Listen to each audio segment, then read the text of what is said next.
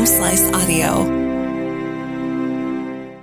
From the Home Slice News Center, this is the Daily Slice for Wednesday, February 9th, 2022. I'm D. Ray Knight, and this is what's going on. A proposal from South Dakota Governor Kristi Noem to allow employees to gain exemptions from their employer's COVID 19 vaccine mandates has gained the support of Republicans on a Senate committee. The bill would allow employees to receive an exemption to an employer's vaccine requirement by either citing medical exemption, religious grounds, or a test showing antibodies against COVID 19 in the last six months. An aide to the Republican governor said the bill sought a middle ground between doctors urging vaccines and groups opposed to mandates altogether. South Dakota's rate of 59% of people fully vaccinated lags behind the national rate of 64%. South Dakota GOP senators have rejected a trans student bathroom ban. Amy Rose has more. Republicans on a South Dakota Senate committee have rejected a bill that would have banned transgender students from using school restrooms that match their gender identity. All but one senator on the seven member Senate Judiciary Committee voted to reject the bill. They argued that determining trans students' bathroom access was a policy best left to local school boards. The hearing was a continuation of a school board debate in Vermillion after the district in November established a policy that allows students to use restrooms that correspond with their consistently asserted gender. For the second day in a row, wildfires kept fire crews busy on Tuesday. A grass fire scorched around 1,000 acres near Caputa, and another fire burned around 8 acres off Ricard Road near Piedmont. Both fires were pushed by very gusty winds and dry conditions. Fire officials are cautioning people to be careful this week because the wind and dry conditions are expected to continue.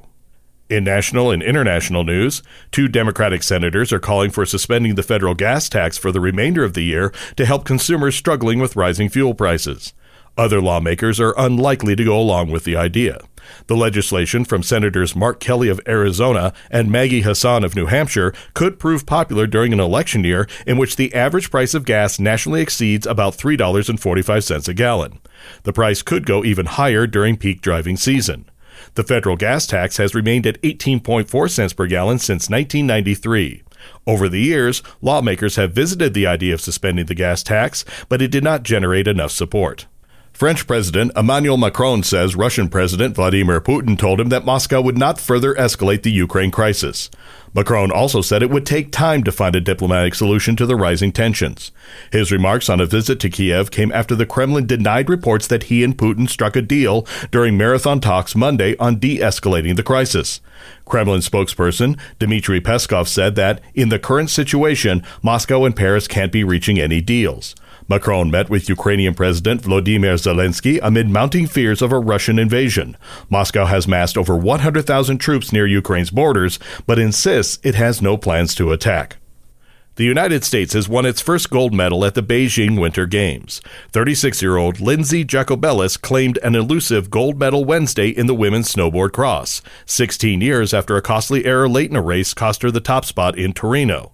The current medal count has Norway on top with 10 medals, four of them gold, followed by Germany and Sweden. The United States is currently 10th with seven medals. Today's weather from the Home Slice Weather Center. Expected to cloud up this afternoon with light rain and a possible snow shower, high around 45. It'll clear up tonight with a low of 30. That was your Daily Slice for Tuesday, February 8th, 2022. The Daily Slice is a production of Home Slice Media Group, hosted by D. Ray Knight, with Amy Rose and Chrissy Davies. Executive producer Mark Houston. Engineered by Chris Jacquez. I'm D. Ray Knight. Have a great day.